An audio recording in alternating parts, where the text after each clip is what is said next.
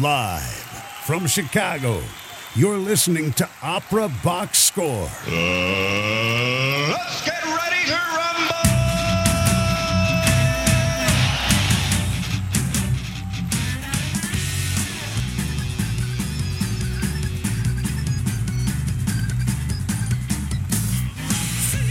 rumble! Welcome to Opera Box Score. I'm your host, George Cedarquist, and wherever you are, however you're listening, thanks for joining us. We are America's talk radio show about opera, period. No one talks with you week in, week out about opera like we do. And what's more, in our show, you get to have your say live on the air. Call us on 847 866 WNUR. That's 847 866 9687. Or you can leave us a message on 224 219 9 box. Again, 224 219 9269. You get to sound off on our Chalk Talk segment. You can show off by taking our Opera Pop quiz. And you can piss people off by handing out letter grades to review a performance you've seen in our Monday evening quarterback segment. Well, the planets have aligned and everyone's in the house tonight. Oliver Camacho, Tobias Wright, Giovanna Jacques are all alive in studio. And on tonight's show, we tackle the nastiest four letter word in Operaland, and that's the word diva. We break down what the word really means, we examine what defines the stereotypical diva, and we ask if such types really exist in opera today. Plus, in 15 minutes, I've got all your opera headlines, and at the bottom of the hour, Oliver rocks you with our pop quiz. Now, since the Metropolitan Opera is about to broadcast Richard Strauss's Elektra live in HD, we're jumping on the bandwagon. Just by listening, can you identify which operas are by Strauss and which ones are not? Stick around to see who's smarter-er, Tobias or Giovanna. Let's do this. We're live. No edits, no filters. Kickoff is next. Keep it locked right here, right now. WNUR 89.3 FM, Evanston, Chicago. Opera Box Score. Sweet caress swears he'll never leave, he'll never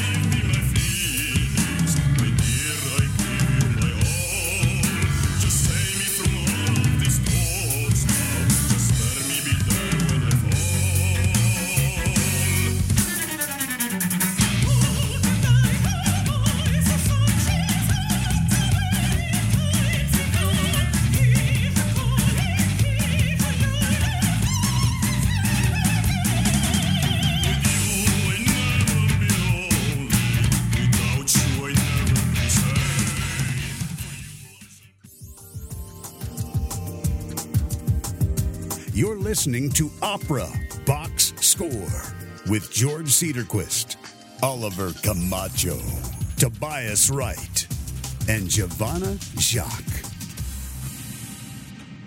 Oh, welcome to Opera Box Score. Welcome to Monday night. I can't believe all four of us are in this So house. exciting. It's crazy. Right we after should the Game take of a Thrones selfie. What what more could be well with the world? Oliver Camacho, how the heck are ya? I'm great. It's nice to see you in the flesh. in Good the to pink see you, buddy. is. So- Yeah. None of you can see how Oliver's dressed, but he looks in tip top shape. Dapper. I'm Dapper. I gorgeous. hardly know her. He looks like he's a southern all right. gentleman. All right. All right. You're gonna make me Now, and uh, who's to your right over there, Oliver? Could that be Tobias is. Wright? There's two tenors in this room. I don't know how we survive. It's going to Oh be a my beautiful thing goodness. tonight. It's going to be so beautiful. And Toby uh, is wearing a, t- a, a really low neck V-neck T-shirt, Uh-huh. so I could basically see his navel. So if anybody's curious as to what a- that looks like, he's taking a page check out of Oliver's the, uh, Facebook later. exactly. He's taking a page out of the Mariusz Kwiecień uh, School of Design. And lest we not forget Giovanna Jacques. Hello. you mean Giovanna Job? well, let's let's get this going right here, right now, with our Chalk Talk segment. Uh, the four-letter word that I spoke about in the intro was diva, and this is a very loaded word here in opera land. I think it has a lot of bad connotations, and I want to try and figure out if uh, those are really deserved, if such people exist anymore. But can we start? Oliver, perhaps with some sort of a, a definition of this word. You know, where did it come from? What had, did, did it mean something originally that it doesn't mean now? What do I need to know? Well, it's the Italian word for goddess. Uh, it you know comes from like the dei, or like it's you know if you Like- look at the Latin root, it's like it comes from God, And you know, there was a I time I can't believe you looked at me for confirmation on that. I didn't do But my research on this. Thanks. but- I am flattered. But I'm assuming it, it comes from you know the idol idol idol ad, idolation Idolization. idolization You're adulation of opera singers who were you know the stars of entertainment uh, from you know the times when there was no radio and no movies and no TV.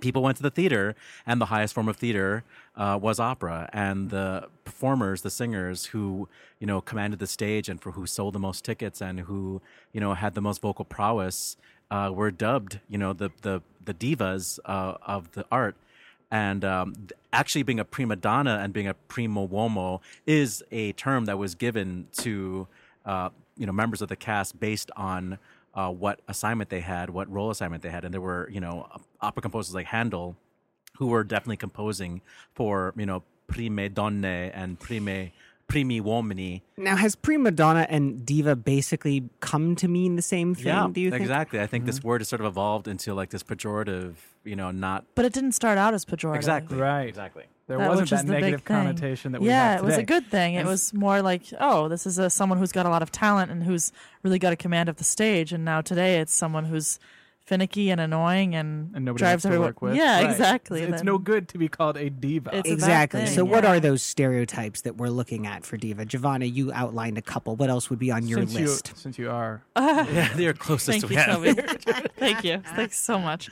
I would say just, you know, not being considerate of your uh, colleagues on stage, uh, wanting more than really you might deserve from a company, um, needing all the attention to be on you at all times, um, paying more attention to how you look than how it how you artistically fit into the story. Um, that's really what it means today. But again, I, I I in in the opera world itself with with opera connoisseurs, I mean, I don't really think of it as a bad term so Well, much. I, I think amongst my colleagues, well, okay, let me, how would I say this? How would I phrase this?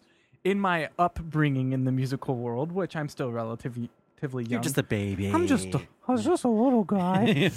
but uh, it's always been a negative thing. Um, and I think, kind of to go off what you were saying, Giovanna, there's more than anything, it's a, a general unawareness of those around you Exactly. um, yeah. and really putting your problem, making your problems worse than what they are Yeah. or and where i've seen being really dramatic, essentially. uh, yeah and where I, you know i've been pretty lucky and i think a lot of us have that i've not you know witnessed too many things amongst my actual colleagues or uh, shows that I've been a part of. But when I have, you know, in a rehearsal space, it's really interesting because I feel like everyone gets really tense and Yeah. is like, "Whoa, do you realize what you're doing right now?" To the person who's being the quote unquote diva or divo. In in the American conservatory system, uh, I think it's part of our education where you always hear, like in your studio classes and then you know from your professors, whatever, don't do this, don't act this way because you won't Yeah. get hired. You yeah, know? and that's where the attitude comes out. yeah, It's a s like a self-preservation. yeah. Well, you By say, k- Giovanna? killing The everyone around competition you. is so fierce nowadays, anyhow, that people don't want to work. Like, no matter how much talent you have, you also have to have a good personality these days to work in. Right.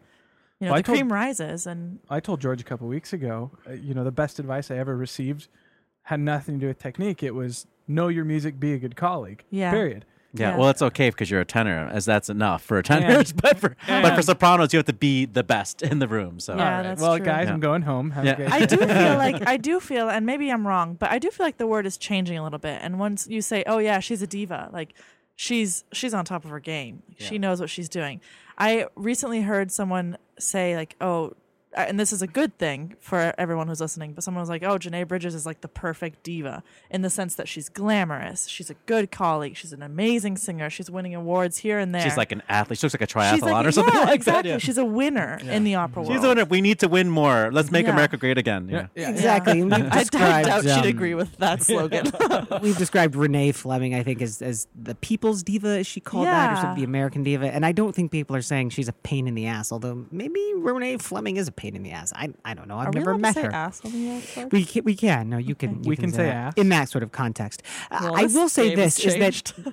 divas and bad behavior in the rehearsal room drives directors like me up the wall. I remember being a, a personal assistant to a director at the Met, and there was a singer. It was a tenor, as a matter of fact, Oliver and Tobias, Surprise, surprise. who the director would say to him, uh, "Hey, look, so you know you're going to enter from upstage right. You cross downstage center. You hop up, you know, onto the bed, and you sing your first line up there." And he would just be like, "Mm, "No, I'm not going to do that."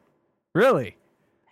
And it was like, okay, well, because you're you, then you apparently believe that you get to say that. So where is this line when people have a certain amount of clout, power, presence, star recognition? This guy was uh, definitely a star.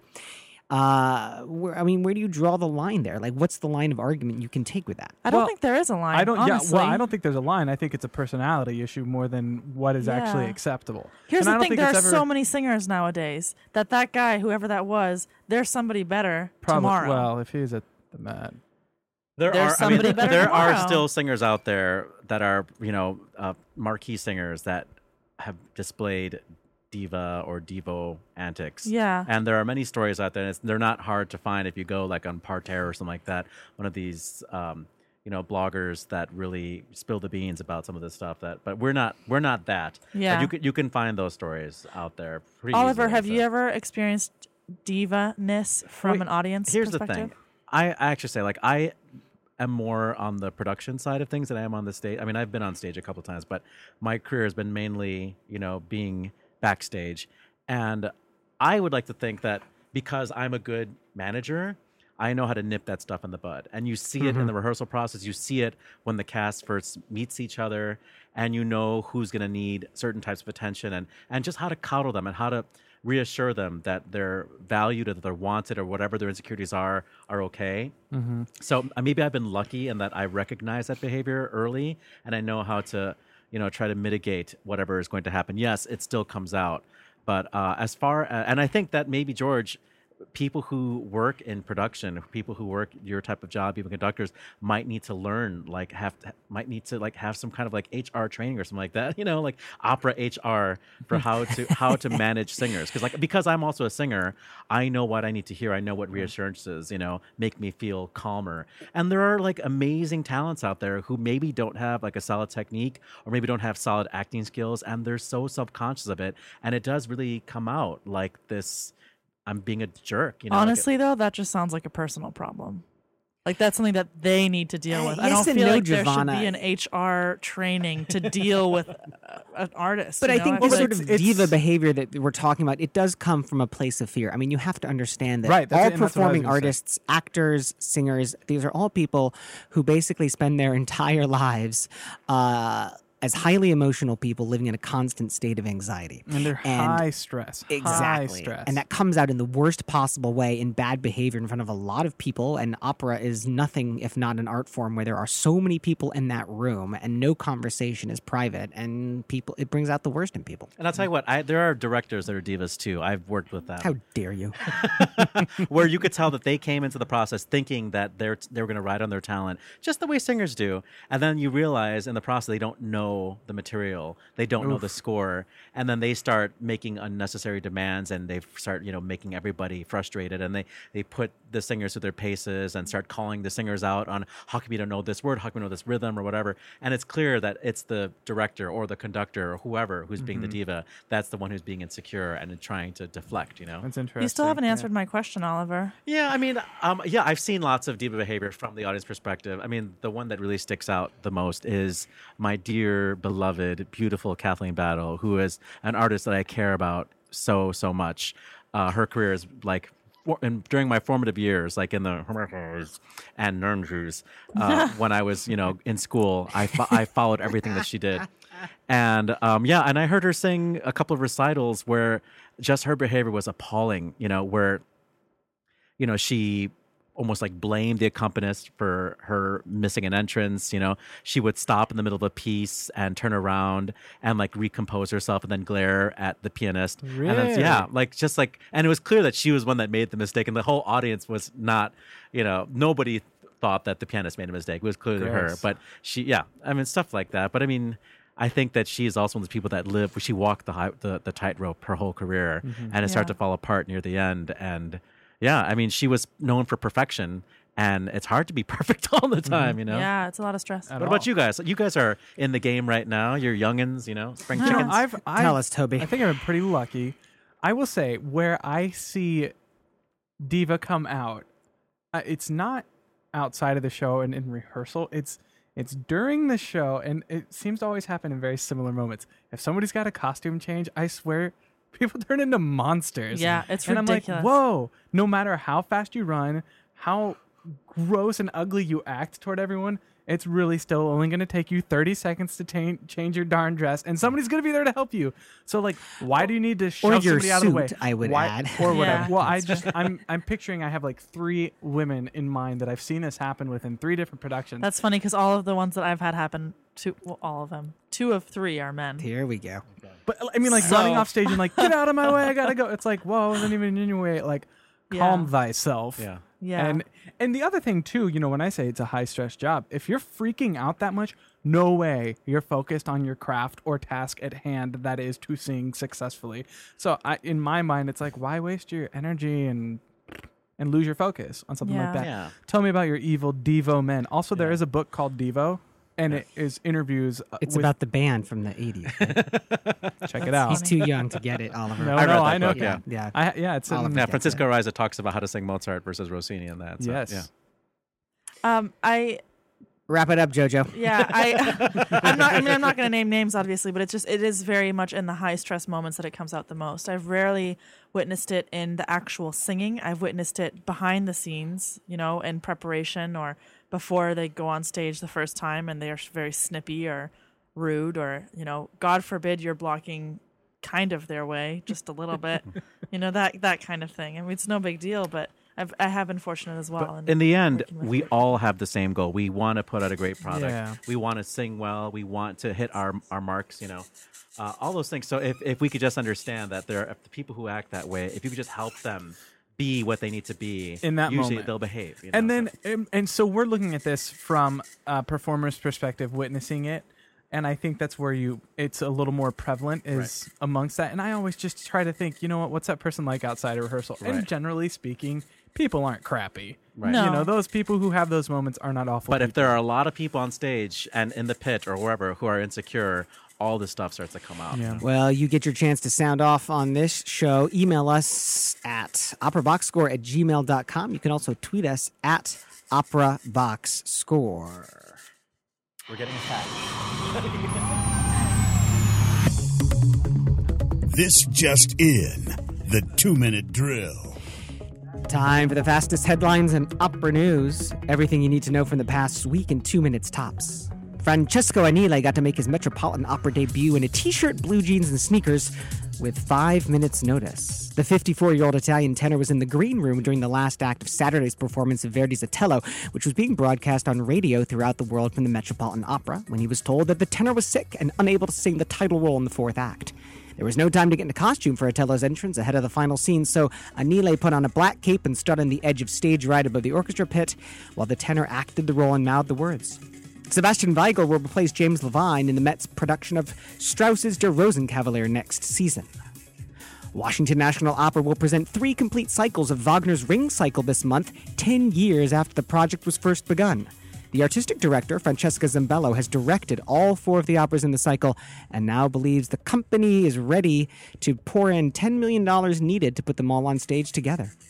Romania's Opera House has apologized after a third show this week was canceled at short notice and warned the public to expect more turmoil as it was rocked by a bitter dispute involving the opera's administration, orchestra, and ballet company. David DiChiara, the retiring artistic director of Michigan Opera Theater, has set an ambitious goal to get a declaration of pledges that add up to $50 million. It's the largest campaign in the organization's history since raising $62 million over 15 years when the new Detroit Opera House opened in 96. As we taped our show last week, we heard then unconfirmed but now sadly known to be accurate reports of the death at age 50 of Brian Asawa, a dazzling American countertenor. Three years after a 1991 debut in San Francisco, he became the first countertenor to win Placido Domingo's Operalia competition, and that's the two minute drill.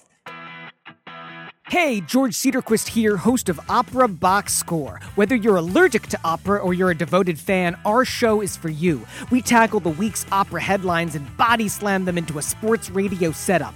The result 60 minutes of play by play analysis, exclusive interviews, and scandalous opinions, plus the heroes, villains, and stats from this crazy art form that we love and love to complain about.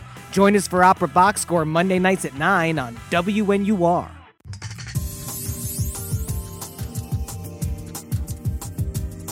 Listening to Opera Box Score with George Cedarquist, Oliver Camacho, Tobias Wright, and Giovanna Jacques. Welcome back to WNUR 89.3 FM, Evanston, Chicago. We're streaming live at WNUR.org slash pop-up. We are Opera Box Score. Oliver Camacho, that was the two-minute drill. What tickled your fancy? I'm sure we're all going to talk about the same thing, but um, this guy coming out to sing the last act of Otello on a Met radio broadcast, and that's his Met debut.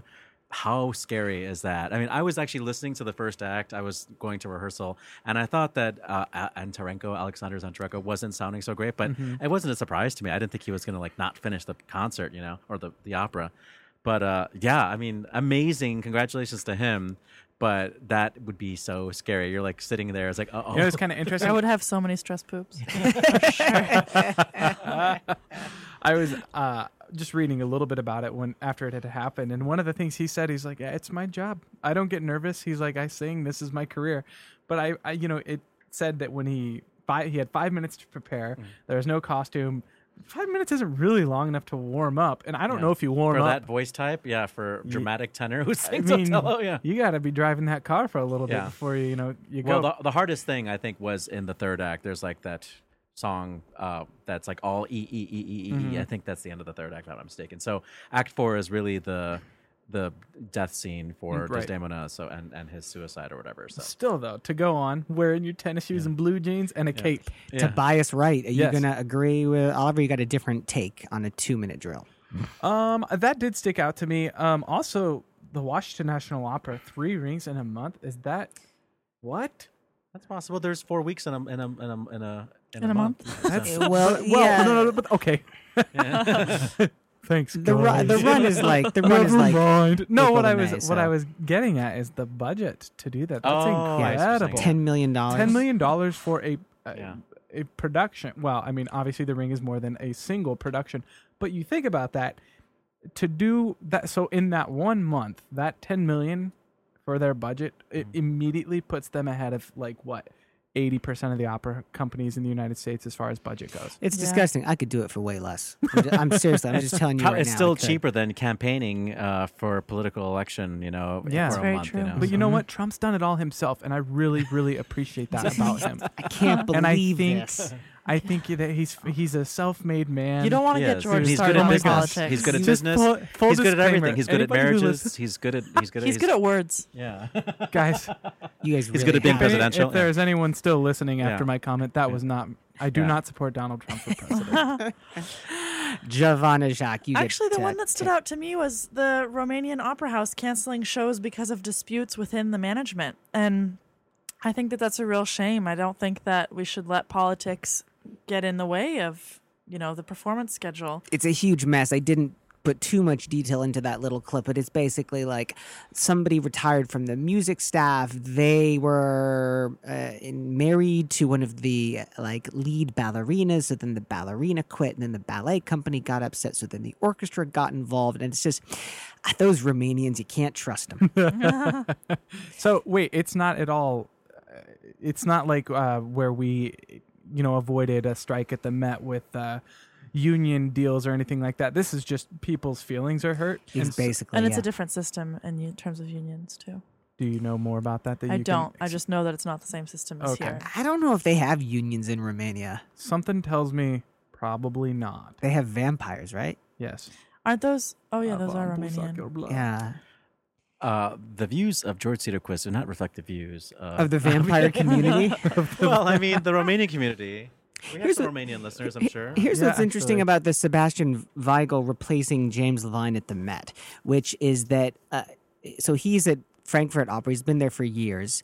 Uh, I mean, he is booked probably for like the next five to seven years. So there's no way this guy is going to be a long term replacement at the Met. But isn't Oh, yeah, that he's what they conducting the need? And stuff like that.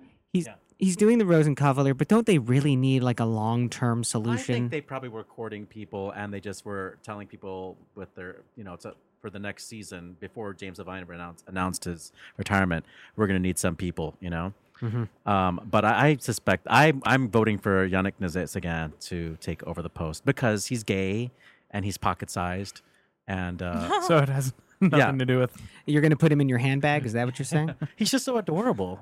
But the, is it, how is he as a conductor? Oh, I think it's okay.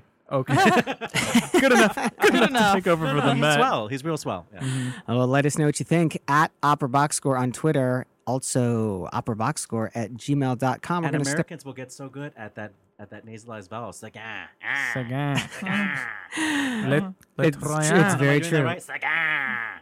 Yeah, I think it's time to go to the PSA. We're going to step aside for one second, come back with the pop quiz.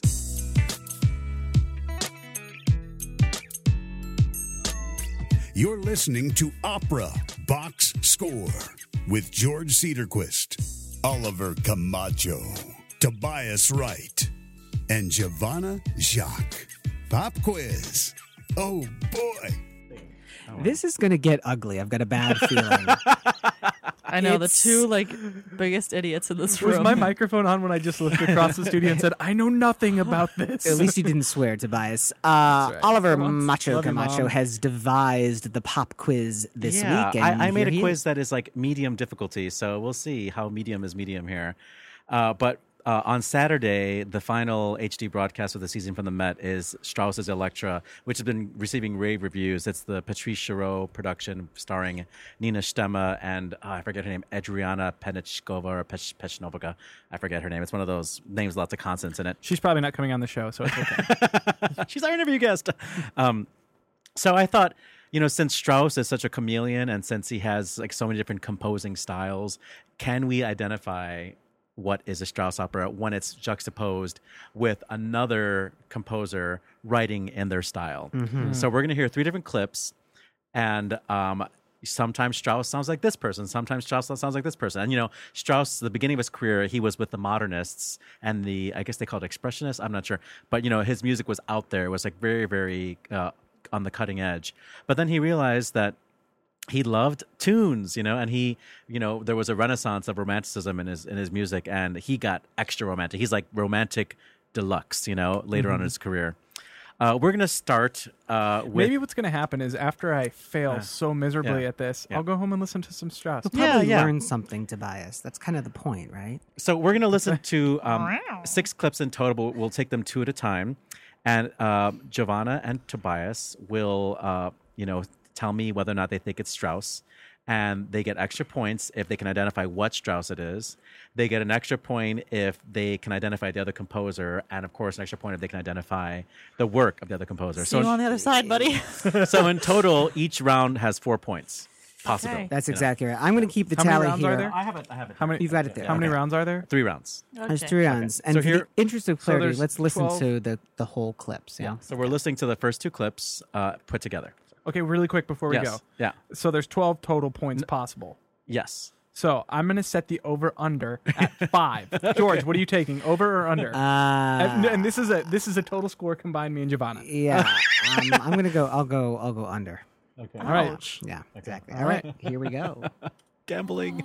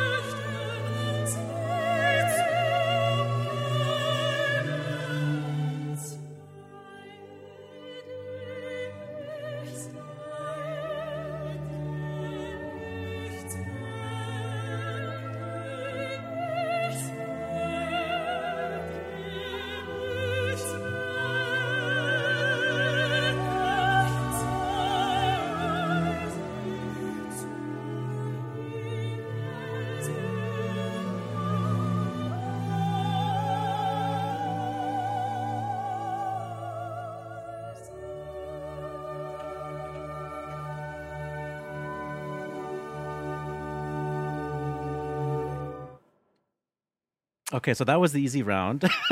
Okay, I'm ready. okay, That- uh, so let's start first. Strauss or not Strauss, Tobias? Definitely Strauss. Wait, wait. The first which clip? The first clip. The the first. clip? Okay, so you're saying the first clip was Strauss, Yes. and you're saying the first clip was Strauss. No, You're I'm saying, I don't think it was Strauss. okay. So you're saying the second clip was Strauss. Yeah. Okay. So Giovanna and Tobias are opposite here. Yeah, they are. That's good. Can you identify either of the works? No. Okay. Can you Nope. identify other works? Nope. Okay. Can you identify either of the composers? No, but the first one sounded French. Okay. Um. So the first clip was, Was Strauss. the first clip was Strauss. Thank Right. you, George. That was the duet from the first act of Arabella between Arabella and her sisters Zdenka. Okay. And um, the second clip was the famous evening prayer from Humperdinck's Hansel and Gretel. Oh, Uh, yeah. That was Hansel and Gretel. Hansel and Gretel. Hansel and Gretel was composed in I actually know that 1893, and Strauss actually uh, conducted Hansel and Gretel. And to me, okay, the- so it still counts. yeah, the, to me, it's so clear that Strauss was borrowing this kind of Yeah. prayer-like, you know, duet between siblings. Uh, and this the the characters of Zdenka and Arabella are siblings as well. And- Do you want to know how I identified the yes, first absolutely. one? Yeah, how did you know? Well, here's how I knew. It was actually it's just practicality because I was like, "There's no way we're gonna do a Strauss quiz and they won't play Strauss first. Yeah.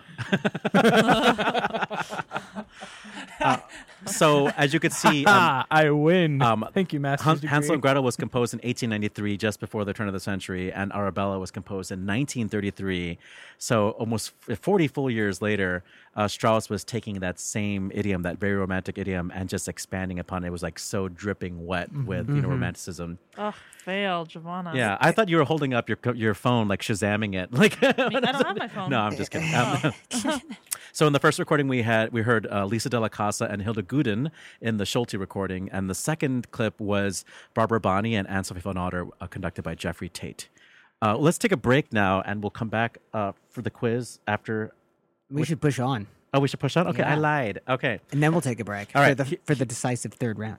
a little bit more. This is the third round. no, this is the second round now. I Second get it. round. Two clips per round. Here we correct. are. Here we are. Here we are. you get a point for that. I, at this point, I really need it. Here we go.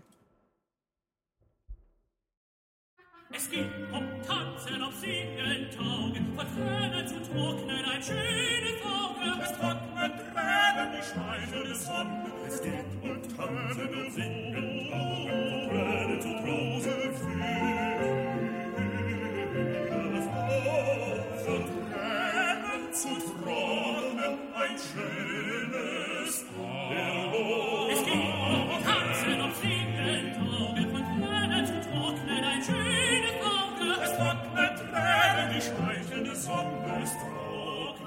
es trockne Tränen der Rose Wind. Will sie sich schwingen, tanzen und singen,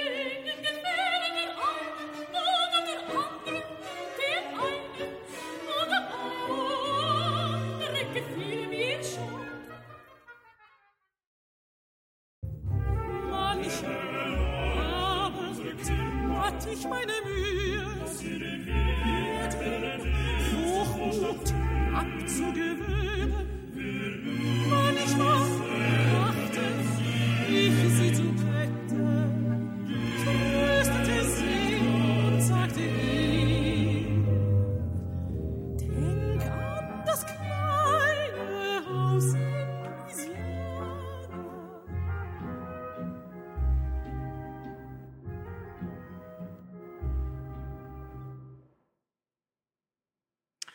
Okay, we'll start this round with Giovanna. Um, first clip: Strauss or not Strauss?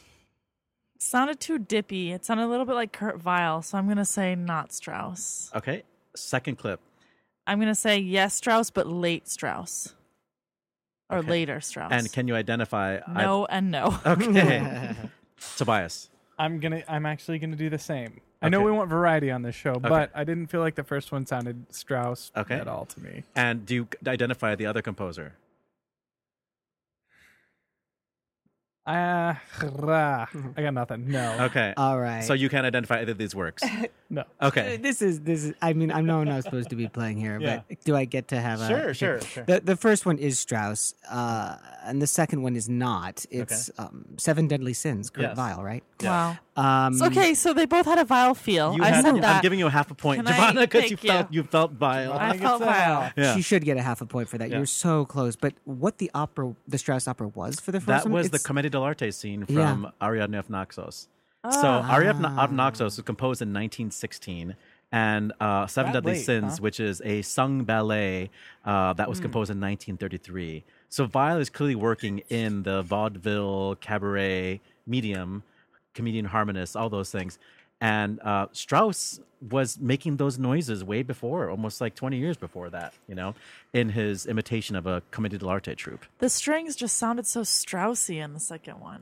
I, mean, I was like, oh no, that's not Strauss. And then the strings came in, and I was like, oh wait. Yeah, the viol was sounded the viol sounded more romantic actually. That- than yeah, the, exactly. And Strauss was really trying to go for this comedy for like this like street the street troupe, Right. you know. Okay. Um, Well, I think knowing that context, yeah. It makes a lot more sense that it was him. yeah. But yeah, I agree. When the strings came in in the second one, I was like, oh, duh, well, that's the sound I was looking for the whole time. Yeah. okay, so the first uh, recording was from the Kurt Masur recording of the opera, and the second was once again on Mm-hmm. Sophie von Otter with uh, John Eliot Gardiner. Can I just say, I would kill to do Seven Deadly Sins. That is such a great piece. And if it were not for the Kurt Weill Foundation forbidding everyone to do it unless you have the full orchestra, I I would have made it a reality at this point. I would be a deadly sin if I you thought killed I've heard, someone. I've heard a Thank you. production done recently around here with uh, accordion. Well, then those people should go to jail because that's illegal. they should go to thought jail. They should. Artistic jail. We are going to leave you guys hanging, our beloved listeners, on who's going to uh, Gotta make wrap up up points this in the- thing. the final round, There's you a lot to be made up for. Keep it right here on Opera Box Score, 89.3 FM, WNUR, Evanston, Chicago. We'll be right back. Hey, George Cedarquist here, host of Opera Box Score, America's talk radio show about opera. Now, I hear you saying opera ain't your thing, but get this. We tackle everything about opera and body slam it into a sports radio setup. The result? 60 minutes of in depth analysis, outrageous opinions, and good, clean fun. You might even learn something. Opera class, sports radio crass. Join us for Opera Box Score Monday nights at 9 on WNUR.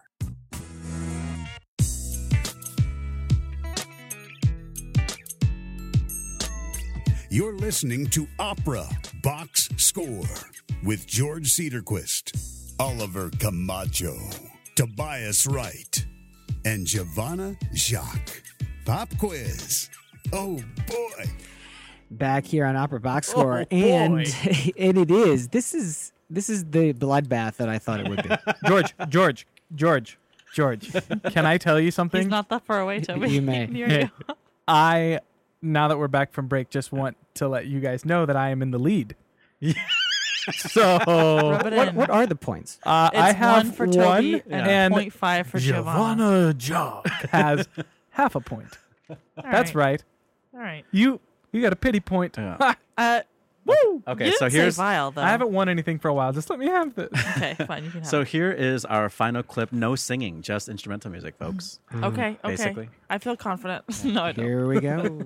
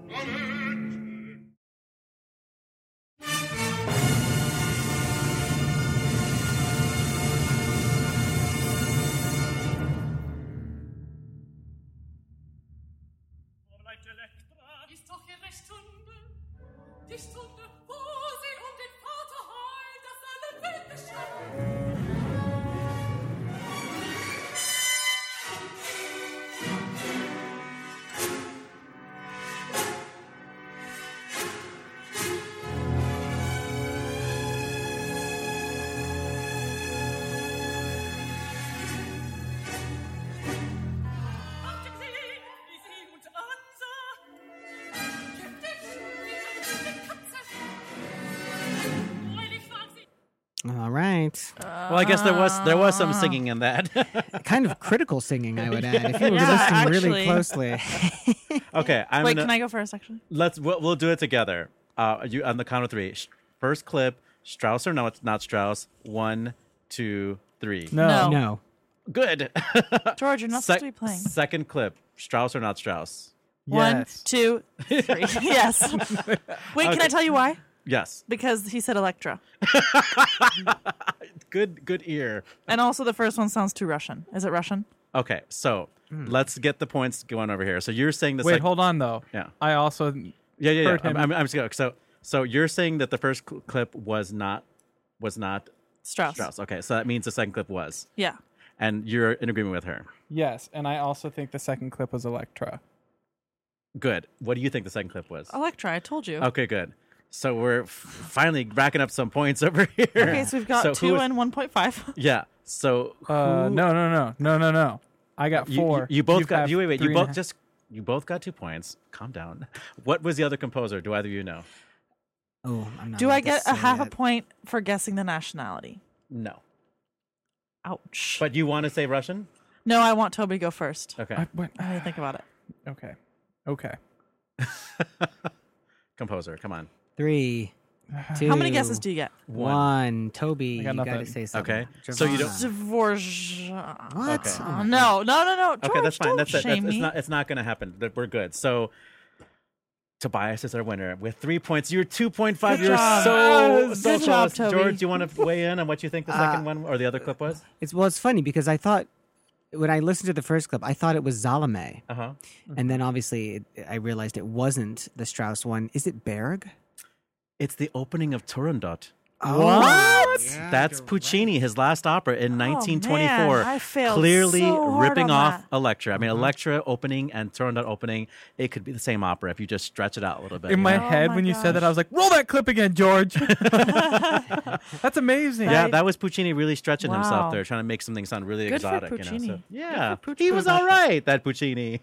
Well, so was so was Strauss. You So know, was Strauss. I- Yeah. I, I read this book over the summer. Good job. Thank you guys, and I don't read a lot of books, but We know. um, I have to recommend it. It's by Alex Ross, the uh, music critic for the New Yorker, and the book is, is called "The Rest Is Noise: A History of 20th Century Music." And his whole argument is like it all begins with Richard Strauss, and it kind of all ends with him as well. Like the 20th century is kind of his century, and this variety of music we've just listened to, I think, really pays testament to that. Yeah, we got everything here. So, but yeah, that exciting opening to Elektra. I mean, Elektra is less than ninety minutes long; it's like eighty minutes or something like that. So, mm-hmm. go on Saturday, go see it, and it you it might not be your cup of tea, but it's one of the most dramatic operas of all time, and it's so short, and there's so much action, and it's uh, it's just a really amazing show to see. So, Cool. Well, Oliver, you were uh, you went to a show, right? As well. Oh, we're going to the next see- quiz. Okay, yeah. Well, we're gonna we're gonna step aside for one quick second. Okay. Give a shout out All right. to um, sorry, segue. folks. Give us the number 847-866 WNUR, the number here in the studio, and you can also leave us a message if you're the shy type. 224 218 9 box. That's 224 218 9269. Give us uh, what you're thinking. Email operaboxscore at gmail.com. We'll be right back. Opera Class. Sports Radio Crass. This is Opera Box Score. Who made the grade? Here's Monday Evening Quarterback. Monday Evening Quarterback, the segment where we have a very uh, unerudite discussion of a performance and then we just hand out some letter grades, basically. And Um, speaking of letter grades, yes. you all get Fs because It's your I'm- birthday. We forgot. No. Oh, No, but it's Jared Esguerra's birthday. Happy birthday, Jared. yes. um, happy birthday, what I Jared. was going, yeah, happy birthday, dude, whoever you are. I hope someday we become friends. He's a Fil- he's a Filipino tenor. Come oh on. well, I love him then. Yeah. No, Few but and what I was gonna between, say is okay. you all fail because I'm pretty sure I'm like undefeated in the pop quizzes. that Oh, and that all what? be. Three times that you've taken a pop quiz I here sw- on Upper I'm- Box Score? Maybe it's because like You're I have that opera sports- genius. I mean, that- no, the but. I'm not. That's the why. That's why you all fail. it's because I keep winning these quizzes, and I should not be winning these quizzes. I'm a big, tall, dumb tenor. Yeah, you got the Aida um, instrumental music. I was really impressed with that. I mean, like you were that? just in Aida, so I guess you know. Bum, bum, bum, bum. Okay, so um, it, it, the end of the main opera season uh, is God. That was a bad setup. We are at the end of the main opera season here in Chicago. Lyric season is over. There are some chamber operas coming up. Uh, Chicago Fringe has uh, in the Penal Colony. In the Wenal And- Colony, Yes, actually, in the the Penis. Colony. And uh, Haymarket has uh, La Calisto coming up. But uh, in the meantime, uh, Riccardo Muti has been filling the void around this time of year by putting on a concert version of a Verdi opera. And uh, he's done three of these Verdi operas in a row that are based on Shakespeare. And this is the last in that series. It's Falstaff, which is Verdi's last opera. And I was lucky enough to see it on Thursday, April 21st, which is the first of their three performances. Uh, their third performance is tomorrow, if you're listening to this live, tomorrow, Tuesday, April 26th. And um, I encourage you very strongly to go because it was amazeballs. Um, I am not a fan of Falstaff. My major complaint with Falstaff is that it's not there's not enough aria in it and you know moments go by so quickly and uh, you know the mood changes on a dime and it really does feel in a way like a throwback to monody and that you know it's just it's just so much declamation and so much dialogue and very few moments for lyricism. And when you do get lyricism it's amazing it's verdi but uh, it's really about the orchestra this show and i think that it was right of Muti to put this, uh, you know, to to do this particular opera because it's so instrumental. This opera and it's amazing. He's um, he's got a pretty good band. yeah, Chicago Symphony Orchestra. I think they're doing all right. Those kids over there. I mean, I was just counting. I, I didn't count the violinists because there were way too many. But I was like standing on on stage left, or I was my audience was on stage left, and there were. 10 cellos and 8 string basses on stage with the singers. I if you if I had 10 cellos behind me you couldn't hear a note that I sang. Yeah. Wow. So, and like this band is usually much smaller and usually in the pit. So to have the band on stage with the singers and for the singing to be as good as it was was remarkable. And this is an idea that Muti is trying to play on, I think, into the future, right? Isn't he going to do more of these sort of concert so. opera I mean, versions? like the level of preparation of the orchestra and of the singers, for that matter, was so high, and the musicianship musicianship so high that I want to hear all of these shows done this way. Really? Yeah. so you're Do you giving think that A's there's any across col- the board for orchestra and for singers. The well, Muti was amazing. You know, he just had an accident, he just had a fall or something like that, and like he's had some health issues. Uh, but he was so energetic and so athletic in this thing. And like I said, it changes. The mood of this thing changes so quickly. And he was like dancing out there, and the orchestra was responding so quickly to what he wanted. And it just was amazing to watch this energy coming out of this guy. And uh, the orchestra just was in love with it. They were like watching so carefully. He even played with them, and he like leaned into some sections, and he got them to smile. And it's like it was like a big party. That's what to say. Like this show was like a party. There was so many instrumentalists on the stage, so many singers on the stage, and the audience was almost sold out. It just felt like we were all in this room together. That's how it should lis- be. Listening to And Riccardo that's- Muti. and like- isn't that beautiful? And that's what Verdi, when he was writing Falstaff, that's what he wanted it to be. were you ever in Falstaff? No. Was- okay. No Falstaff for me, but I like. I that's one of the big things that I've been wanting so much more of with opera performances is that it's that kind of celebration of the moment, of the music, of the people, of the of the band. Yeah. you know, and like that's so awesome. I, my question for you was, uh, I what what were the two other operas that he did? The Shakespeare Uh, ones? Macbeth and Othello. Okay. Yeah. Yeah. So, do you think that CSO works in partnership with the lyric? I, I don't know how far ahead they these people are. Some of these people are not lyric singers. I mean, Well, but I'm yeah. saying as far as repertoire. yeah, well, Muti, um, you know, is he hired the cast? He hired an all Italian cast, Right. And he worked with some of these singers outside of Chicago preparing for this. Um, but are you asking if their season uh, is necessarily, you know, is lyric planning with CSO Yeah, to not like- do the same shows? Yeah, I wonder if that happens. I think even it- though I- is a huge city Yeah. and with a giant thriving music scene, at least with those two particular venues, I wonder. They're the two they- big yeah. pillars. Right, I wonder if they try. Not I would step hope on that somebody other's- on the board is also on the board of Lyric and they talk, hey, you know, I was just at this meeting and I think they're doing that Right. opera, you know. But these things are planned out like five, six years in Yeah. advance. So I don't know. Maybe they've just been getting lucky, but they're Mm-hmm. only doing one opera at a time. And it's just, like, such an expensive thing to do because this cast, you know, there's like 10 principal roles. and Right. there's like Chorus. chorus, yeah, Right. and they have to like bring in a mandolin player and like you know, and it's just gigantic. And then they take it on, they took the other one on tour, so like to Carnegie Hall or something like that. So this is a really really expensive endeavor. I don't know. I doubt that tickets alone could pay for Oh, no. what it costs to put this thing on. My question for you is what's your letter grade on like how funny was it? I mean, I think it's supposed to be comic. It is, and I think this opera probably works best on stage, and concert version is not great. But Ambrogio Maestri, who is the leading Falstaff of our time, has been singing this role I think since 2001, and coached it with Muti when he was first learning it.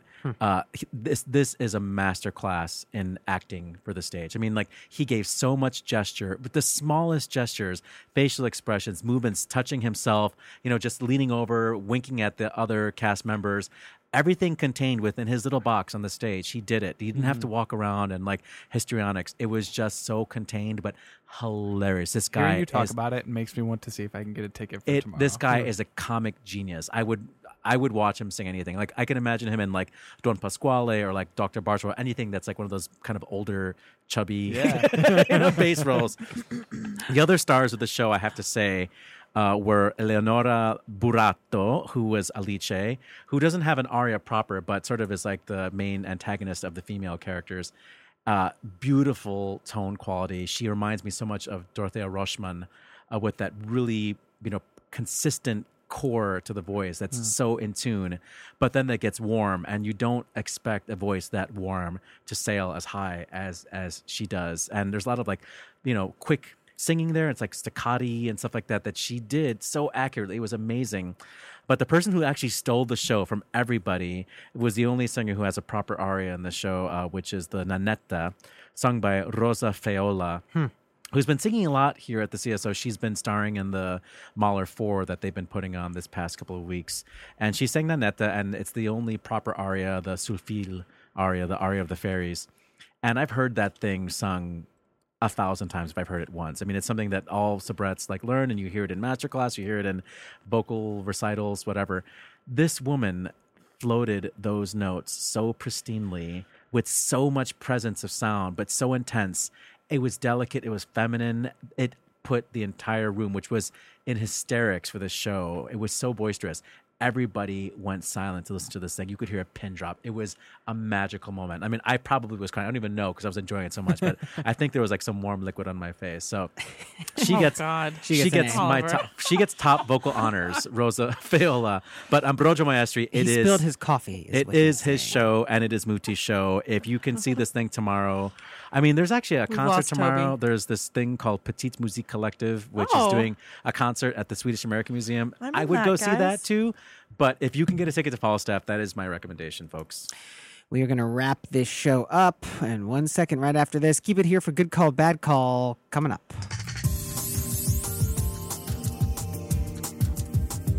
You're listening to Opera Box Score with George Cedarquist, Oliver Camacho, Tobias Wright, and Giovanna Jacques.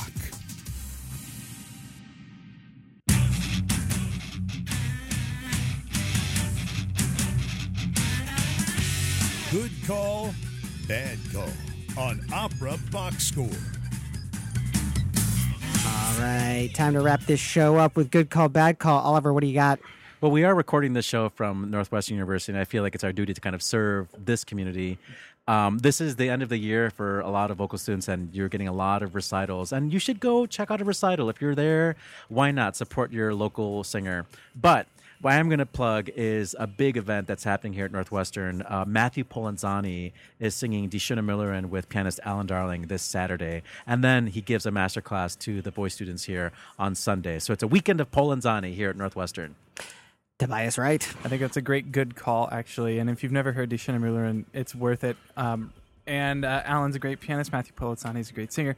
My good call is actually what we had talked about earlier. Um, uh, Francesco Anile going on as a cover. George and I discussed covers, and I and my belief in the importance of them and what it is uh, to be a cover in the business. And I think it's fantastic to have an example go on at the Met and succeed on such short notice.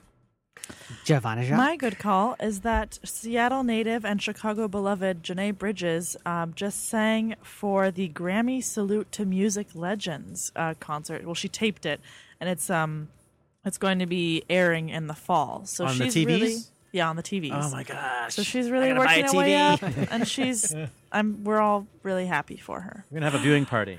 Bad call for me. I I cannot believe that Prince has died. Wait, no, don't. That, that's my crystal ball. Shh. Oh, okay. I take George, it back. that can still be He's a gonna bad come back call. to that life. Prince died. No, it Game is. It is blouses. horrible. That's it for tonight's show. Our announcer is Norm Waddell. Visit Norm on the web at voxershorts.com. That's V O X E R S H O R T S.com. For WNUR, our programming director is Vil Scholnay, and the general manager is Maddie Higgins. Our theme song is Vodka Inferno, written and performed by the Diablo Swing Orchestra. You can follow us on Facebook and Twitter by searching for Opera Box Score. Be sure to like our Facebook page, and if you know people who would enjoy our show, help us spread the word by sharing our posts. You can always email us at operaboxscore at gmail.com. On our website, operaboxscore.squarespace.com, you can search archived episodes and learn more about our team. You can also subscribe to our podcast on iTunes, SoundCloud, Stitcher, and wherever you get your podcast. Hey, look, don't just listen to it. Be a grown up. Leave a comment, leave a review. Our next episode will be yours for the taking on Monday, May 1st. Do not miss it. I'm George Cedarquist asking you to continue the conversation about opera with your besties.